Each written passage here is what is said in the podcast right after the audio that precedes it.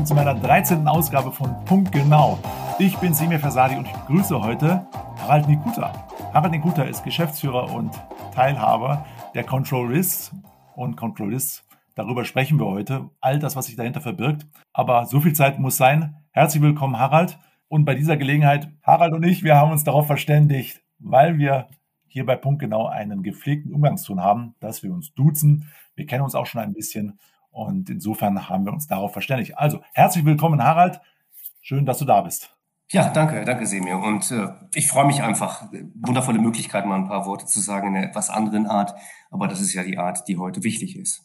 Ich hoffe, du bist gut in den Tag gestartet und auch dir geht's gut, weil jetzt kommt richtig hartes Brot auf uns zu. Wir reden über deine Hintergründe. Genau. Die Hinter- und Abgründe. Ja, es geht alles gut, wunderbar.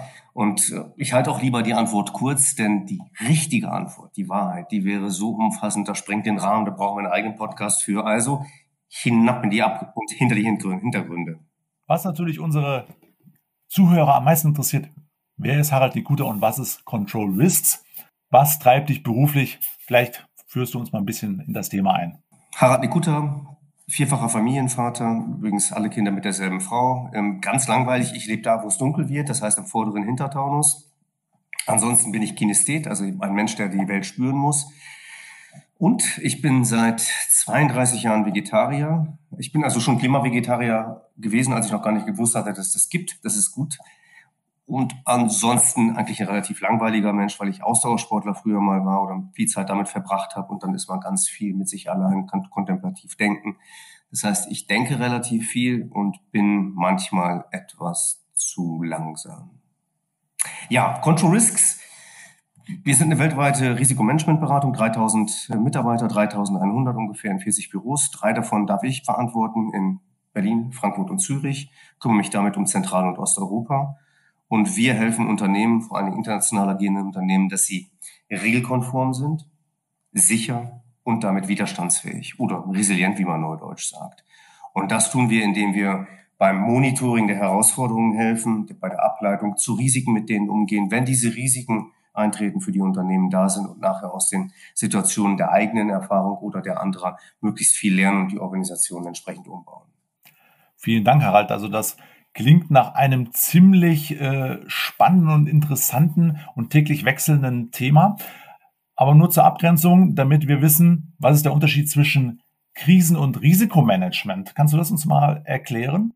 Ja, tue ich gerne. Also Risikomanagement ist zum einen gesetzlich definiert in Deutschland durch das sogenannte Contra G und andere Gesetze. Aber betrachten wir es mal so, das ist generell mit der Umgang mit allen Gefährdungen des Unternehmens. Welche Art von Gefährdung das sein kann, groß oder klein, das weiß man doch noch nicht. Und das Risikomanagement kennt über verschiedene äh, ja, Rahmenstandards bestimmte Schritte, in denen man die Risiken identifiziert, analysiert, bewertet etc. und dann versucht zu mitigieren. Das Krisenmanagement ist dagegen nur der Umgang mit den bestandsgefährdenden Situationen. Also relativ simpel formuliert, der Umgang mit all dem, was mich umbringt. Wenn man so ein Risikomanagement also vor sich hat, fragt man gerne, was ist die Schadenshöhe, wenn es eintritt? Mal abgesehen von der Eintrittswahrscheinlichkeit und das Bestandsgefährdende ist eigentlich etwas, was dann von der Schadenshöhe so groß ist, dass es mich als Unternehmen von der Landkarte verschwinden lässt. Oder auch als Staat, als Institution. Das heißt, das Krisenmanagement ist eigentlich so eine Art besonderer Teil. Hört sich ziemlich spannend an, zumal wir jetzt seit knapp ein, ein Vierteljahren mit einer Wirtschaftskrise ausgelöst durch einen kleinen Virus beschäftigt sind und natürlich viele Unternehmen sich mit dem Thema Krisen oder Risikomanagement tiefergehend beschäftigen, würde mich zu meiner nächsten Frage, wie kann man denn bei dieser Informationsflut, und der wir unterliegen, auch als Unternehmer, überhaupt noch da den Überblick behalten? Im Endeffekt zwei Schritte. In der Informationsflut muss ich möglichst in der Lage sein, alles, was relevant ist, aufzunehmen. Das ist fast wie ein Staubsauger oder man muss sich das vorstellen wie ein Weitwinkelobjektiv. Aber dann muss ich das auf diese Informationen fokussieren und alles andere ausblenden, was für mich wirklich ähm, in der Sache relevant ist. Also die Offenheit in der Wahrnehmung und dann danach die Fokussierung. Ähm, das kennen wir vom Fotografieren vielleicht immer wieder lange suchen und dann nachher scharf stellen, damit man das wirklich hat und die optimale Brennweite einstellen. Also ich bin kein ähm, kein fotobegeisterter Mensch, aber so ungefähr stelle ich mir das in der Fotografie vor. Beides ist in gleicher Weise wichtig. Wer zu früh fokussiert, übersieht ähm, das Wesentliche und wer die ganze Zeit im Weitwinkel bleibt, der kommt einfach nicht nah genug an die Themen ran. Also es ist ein, ein ständiger Prozess, ein Hin und Her, eine Art Pendel oder Jojo, wie man sich das vorstellen ähm, kann. Und das bedarf vor allen Dingen einem extremen Maß an Flexibilität. Das bedeutet natürlich auch, dass die Mitarbeiter, die sich mit dem Thema beschäftigen, schon eine gewisse Fähigkeit haben müssen. Jetzt mal andersrum gefragt, was braucht es im Unternehmen für Fähigkeiten, um dann der Geschäftsführung Entscheidungsunterlagen zu präsentieren, um dann die im Vorfeld genannten Abgrenzungen zwischen Risiko und Krise auch zu leisten. Ja, was braucht es für Mitarbeiter, um die tatsächlichen Risiken zu erkennen? Das sind erstmal Menschen, die, ähm, die ums Eck gucken, würde ich mal so formulieren. Also Menschen, die einfach Annahmen hinterfragen. Weil wir leben in einer Art der Welt, Ceteris Paribus, das haben wir so gelernt, ne, wird ungefähr kommen, wie das in der Vergangenheit war. Und diese Grundannahme, die zerbröselt aktuell. Das heißt, die Annahmen zu hinterfragen, auf deren Validität zu überprüfen und dann festzustellen, was ist das eigentlich, wenn diese Annahme oder was heißt das eigentlich, wenn diese Annahme erodiert. Der weitere Punkt ist, ähm, für Entscheidungsvorlagen brauchen wir eine möglichst hohe Form von Klarheit und auch eine gewisse Art von Fokus. Den erreiche ich aber nur, wenn ich vorher die verschiedenen Sachen idealerweise verknüpft habe. Und das gerade, da haben wir gerade drüber schon gesprochen, in diesen gebrochenen Informationslandschaften, wo es ganz, ganz viele Möglichkeiten gibt, Informationen zu bekommen und wo man idealerweise vorher eine gezielte Auswahl trifft, was sind verlässliche, relevante und auch zeitnahe Informationsquellen, die ich dann miteinander verbaue. Denn die eigentlichen schwierigen Fälle sind weniger die Risiken in Reinkultur, sondern die verknüpften Risiken, die dann gegenseitig sich verstärken zu exponentiellen Auswirkungen führen.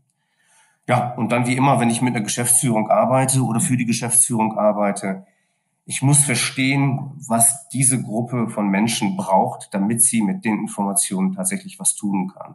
Also dieser letzte Schritt, ähm, ein Bild vom Fußball zu bemühen. Ich muss als Manfred Kals, der hat die Bananenflagge erfunden, ungefähr verstehen, wie der Kopf vom Horst Rubesch funktioniert. Das ist der, der 1980 das, äh, den EM-Sieg für die Deutschen bewirkt hat. Das Kopfballungeheuer. Das heißt, ich muss mich einfach auf meinen Adressaten einstellen. Nicht dieselbe Vorlage ist es, die allen äh, Vorständen und Geschäftsführern gleicherweise dient.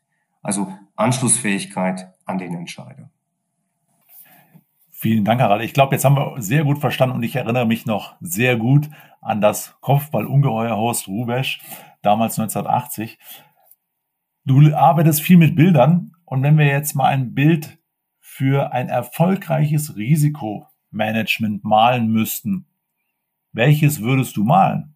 Ein richtig gutes, erfolgreiches Management, wenn man sich da an die, an die, an die Bücher wie ähm, Der Schwarze Schwan etc. erinnert, das ist so eine Art Fahrt von Christopher Columbus. Man hat da das Gefühl, dass da irgendwo was sein könnte, diesen gesunden äh, Skeptizismus, dass, äh, dass da Dinge eintreten können, die gewaltige Auswirkungen haben. Und dann geht man los und sucht. Also auf der, auf der Fahrt durch äh, Mare Incognita, ja, oder äh, der Landzug über Terra Incognita, wenn man das jetzt wie Marco Polo auf dem Weg nach China hinter sich bringen möchte. Und da gilt es vor allen Dingen dann wachsam zu sein. Aber ich stelle mir das so vor, ein richtig gutes Manage äh, Risikomanagement hat ein weißes Blatt Papier und malt dann dort äh, Stück für Stück seine Landkarte. Und die wird klarer, je näher man den Themen kommt. Dann stellt man fest, einige Dinge sind komplett irrelevant und andere sind einfach ganz wichtig. Und dann bedarf es eins, es bedarf äh, ja der Fähigkeit, diese Karte auch schnell anzupassen. Das heißt, diese Reaktionsfähigkeit, die ich zum Beispiel gerade im Krisenmanagement brauche schnell entscheiden zu können, wo ich dann noch einen Strich mache, wo ich schattiere, was ich auch weglasse.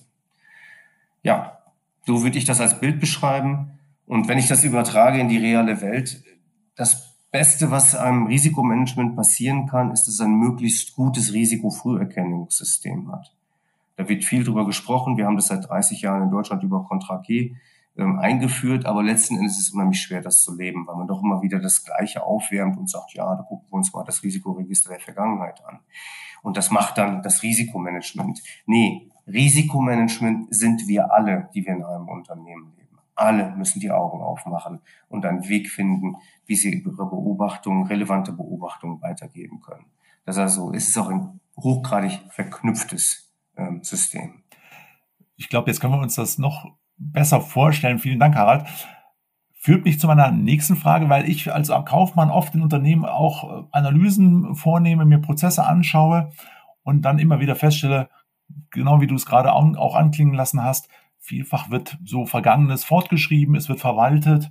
Aus eigener Erfahrung kann ich berichten, also wenn ich im Unternehmen bin und mir Risiken anschaue, gerade in Bezug auf Liquidität, ne, Cashflow, stelle ich also oftmals fest, äh, wir haben eine ganze Prozesskette hinter diesem Cashflow und mit verschiedensten Beteiligten. Beteiligten, ob das jetzt der Versand ist, ob das die Buchhaltung ist, ob es der Einkauf ist.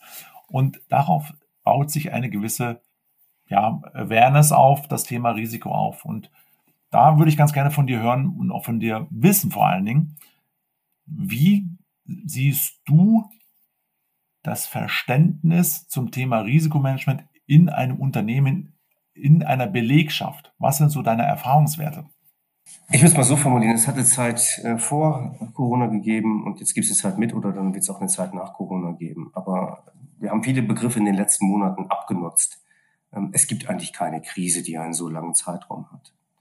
Ähm, und wir haben auch festgestellt, große Überraschung, so gut wie keiner, nicht einmal die Bundesregierung hatte ähm, ein entsprechendes Risiko auf dem Schirm, zwar irgendwann mal da draufgeschrieben, aber hat sich damit nie richtig auseinandergesetzt.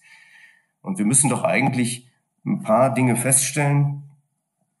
Wir haben zum einen eine unzureichende Bereitschaft, sich tatsächlich mit Risiken auseinanderzusetzen.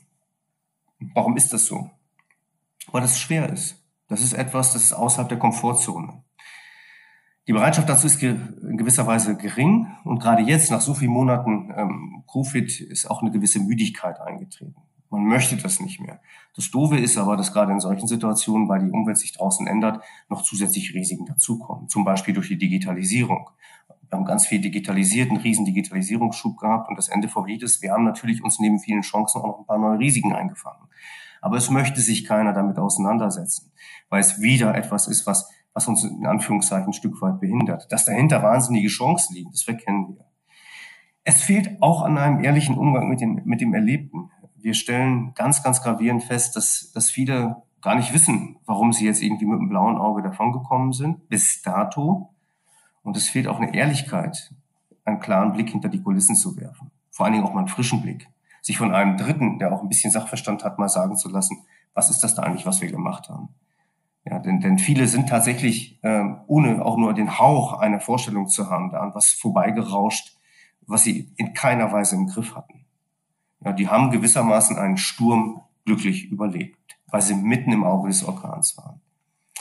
Der nächste Punkt ist, wir haben uns in der Fähigkeit, das Entscheidende zu tun, aus meiner Sicht sogar noch verschlechtert. Und äh, das Desaster der Bundesregierung in den letzten Tagen, aber das spiegelt sich auf Unternehmensebene in ganz vielen Unternehmen wider, ist nur ein Beispiel dafür. Ja, wir, wir können es einfach an vielen Stellen nicht.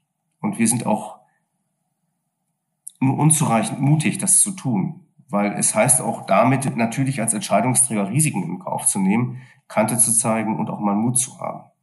Und der letzte Punkt ist, wir haben in gewisser Weise gar keine Vorstellung, wie es weitergehen soll. Jeder hofft so im stillen Kämmerchen, naja, da gibt's irgendwie dann nach Corona wird alles wieder, wie es vorher war. Ja, das tut mir leid.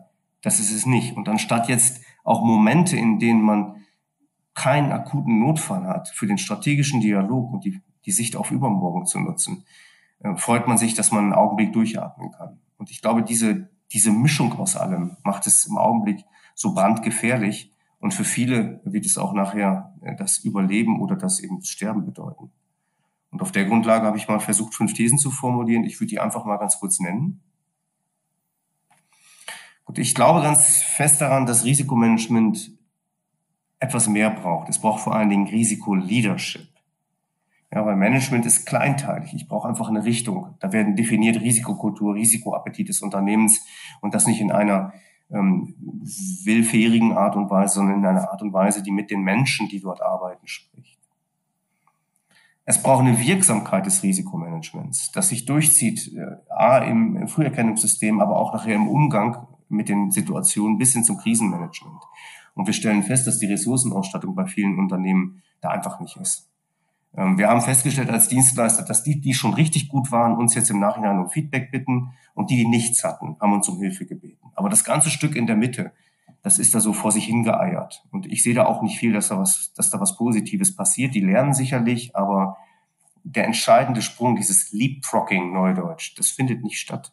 Die werden beim nächsten Mal ähnlich wieder vor dem Berg stehen. Und es finde, es fehlt auch eine Revisionierung dessen, was ich getan habe. Ich habe das vorhin ver versucht anzudeuten, weil es gibt keine Standards dafür. Gegen was soll ich das denn revisionieren? Ja, da muss man natürlich dann auch mit spezifischen Dienstleistern sprechen. Jeder hat eine interne Revision, aber die brauchen irgendwie eine Art Prüfkatalog. Da gibt's nichts Richtiges. Und zum Schluss sind wir auch manchmal zu bequem, einfach die Hand umzudrehen und zu sagen, naja, da wo ein Risiko ist, muss ja auch eine Chance sein. Ja. Und dann kriegen wir zur Antwort, nee, das ist nur ein Risiko. Nein, hinter jedem Risiko liegt eine Chance. Die Kunst ist es, das zu erkennen. Und da braucht man wieder Menschen, die auch unternehmerisch denken und diese Überleitung hinkriegen. Und zum Schluss dann auch diese passende Kultur im Unternehmen bauen. Und dann sind wir schon wieder bei Punkt eins, das Leadership.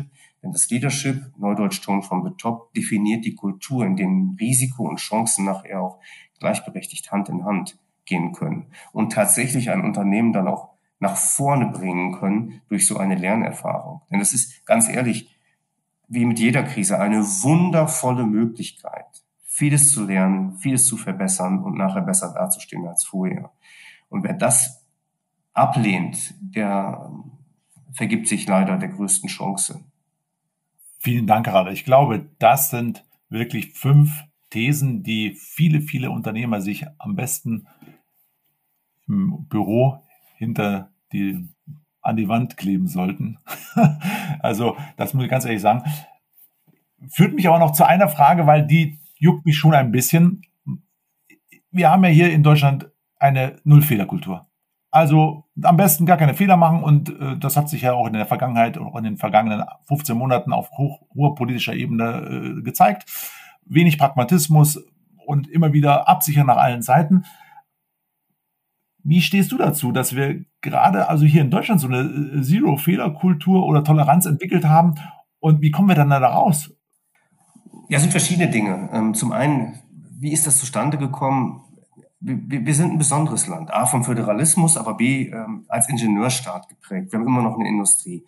Und ein, ein Credo ist dieses Made in Germany, das steht für Qualität. Qualität ist im Regelfall mit ganz, ganz weniger geringer Fehlerquote verbunden.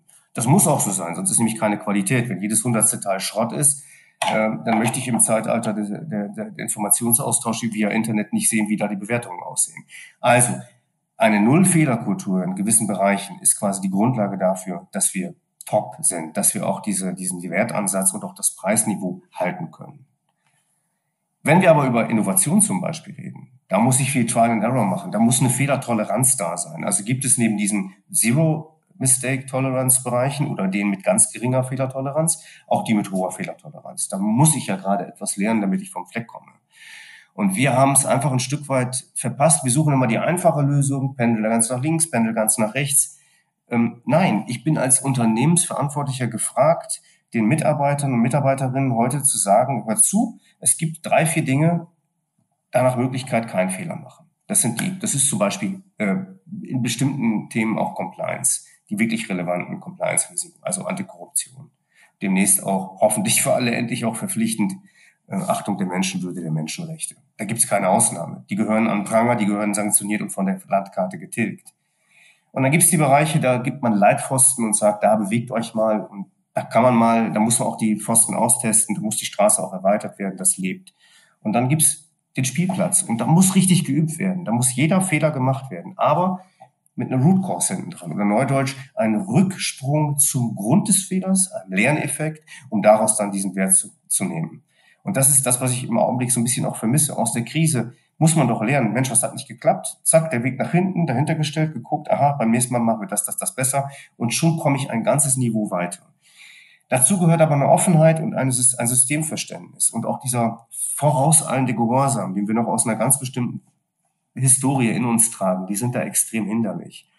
So ein Satz von der Angela Merkel, die jetzt gesagt hat, ja, da habe ich einen Fehler gemacht, finde ich phänomenal toll.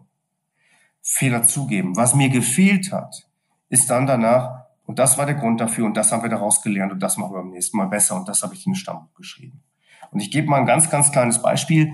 Ähm, ich bin nämlich auch wertkonservativ, also äh, ganz, ganz tief grün als 30, drei Dekaden Umwelt- oder Klimaaktivist oder wie auch immer und wie Klimavegetarier. Und auf der anderen Seite wertkonservativ. Wir leben zu Hause mit vier Kindern in der klassischen Rollenteilung. Und meine Frau sagt zu Recht, Mensch, hätte ich damals das gewusst, hätte ich es vielleicht anders gemacht. Aber wir haben uns für Mutterliebe und Kinder und Eigenbetreuung entschieden, haben aber dann festgestellt, dass eigentlich unser Dilemma gerade darin liegt, dass meine Frau bei ihrer Berufswahl etwas sehr Spezielles genommen hat, was nur ganz oder gar nicht und nur in einem bestimmten Setup funktioniert. Währenddessen ich relativ breit aufgestellt bin. Ich finde dann schneller wieder eine neue Möglichkeit. Und das macht uns eigentlich das Leben schwer.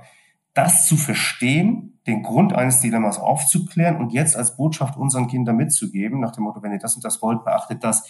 Das ist die große Gunst der Geschichte. Und weniger dieses permanente Lamentieren, oh, mm, mm, und vor allen Dingen weg von den einfachen Lösungen. Wir brauchen jetzt nur Fehler. Nee, dann haben wir die Industrie kaputt gemacht. Wir brauchen Fehlerkultur in einigen Bereichen oder wir brauchen eine Fehlerkultur, die sehr differenziert herangeht. Und wir brauchen Führungskräfte, die den Menschen bei so einer ähm, ja, Veränderung auch den Rücken stärken. Und wir brauchen das Prinzip Verantwortung wird im Zweifel nach oben delegiert, denn da müssen die Leute den Kopf hinhalten. Und dann, dann ist es eben so, dass auch die Verantwortlichen sich dann erklären müssen. Insofern auch dann nochmal großes Lob an, an Angela Merkel. Die hat sich nicht gedrückt. Und so gehört sich's auch. Also es ist vielfältig. Und ein Beispiel, wie mache ich das selber, dass ich eine Unternehmenskultur in dem Sinne habe? Ich führe mit jedem Mitarbeiter, und mittlerweile ist es ein bisschen schwieriger, weil wir ein bisschen mehr geworden sind, wenigstens ein halbstündiges Gespräch am Anfang, bevor wir den Vertrag unterschreiben und teile mit, das ist mir besonders wichtig. Neben schnell, relevant und verlässlich ist das die Fehlerkultur und das Delegationsprinzip von Verantwortung, das viel Freiheit erzeugt für die Menschen, aber die Angst reduziert. Und es hat ja wohl einen Grund, warum The German Angst mit Kindergarten äh, als Wort direkt in anderen Sprachen genutzt wird. Da müssen wir mit umgehen. Und das ist die Verantwortung derjenigen, die vorne stehen. Vielen Dank, Herr, dass du auch jetzt uns einen Blick hinter deine Privat, in deine private Welt gewährt hast. Finde ich sehr äh, wert, voll für uns. Und ich glaube, da können wir uns sehr viel mitnehmen auch und auch unsere Unternehmer, dass sie auch verstehen, gewisse Dilemmasituationen aufzulösen, aufzuklären. Last but not least, mit Blick auf die Uhr, letzte Frage an dich. Wir haben jetzt heute viel über Risiken, Krisen, Leadership, so einen pragmatischen Dreiklang gehört. Auch so nach vielen Jahren jetzt bei Control Risk, was sind deine Lessons learned? Du hast uns heute schon sehr viel mitgegeben. Vielleicht gibt es noch den einen oder anderen, wo du sagst, das will ich nochmal kurz rausstellen, das will ich nochmal pointieren, damit also wir hier, gerade die Teilnehmer in der, aus der Wirtschaft, auch nochmal verstehen, was müssen wir mitnehmen heute aus dem vielfältigen Potpourri von Harald Nikuta? Reflexion würde ich an die oberste Stelle schreiben in der Aufgeregtheit, in der Hast, in der Rush Hour of Life oder dieser Situation immer den Punkt zu finden, Dinge zu reflektieren. Und dann auch in einer gewissen Klarheit und in einer gewissen Verbindlichkeit. Ja, Lernsätze rauszufinden, die ich auch nachher umsetzen kann. Ich vergleiche das immer gerne mit der, mit der Kette, da hat einer was gesagt, das muss ich hören, das muss ich verstehen, das muss ich anwenden. Und dass das Ganze ein Neudeutsch End-to-End oder Ende-zu-Ende-Prozess ist. Das müssen wir einfach verinnerlichen. Es hilft nie, wenn man ein, ein, ein kleines äh, Stückchen ändert. Ich glaube auch ganz stark an einen systemischen Ansatz. Und wir müssen einfach damit umgehen, dass wir auch zum Beispiel so ganz banale Dinge wie komplex und kompliziert voneinander unterscheiden. Vieles ist kompliziert, ja. Und da brauche ich eine Menge Sachverstand und der gehört da auch rein. Stichwort jetzt gerade rund um Covid. Da brauche ich Wissenschaftler, die mir helfen, was zu verstehen. Aber dann ist es komplex. Ich habe ganz, ganz viele Stakeholder, also ähm, n größer gleich eins, n gegen unendlich, die in diesem System mitspielen und selber nochmal eine Dynamik erzeugen. Und damit gilt es umzugehen. Und es gilt aus meiner Sicht auch einfach mal Entscheidungsstrukturen zu vereinfachen. Wenn ich PS auf die Straße kriegen möchte, ein Bild, das mir heute Morgen auch noch eingefallen ist, dann kann man auch mal in die Geschichte gucken und kann sagen, Mensch, wie haben das denn andere gemacht in der Situation? Die Römer hatten da ein ganz probates Prinzip. Die haben zwei benannt, die dann den Staat geführt haben. Nicht einen, nachher dann auch mal ein, aber meistens zwei oder vorher sogar mal drei. Also wirklich die Entscheidungskompetenz auf wenige fokussiert. Dadurch haben sie Anpack gekriegt, Schnelligkeit.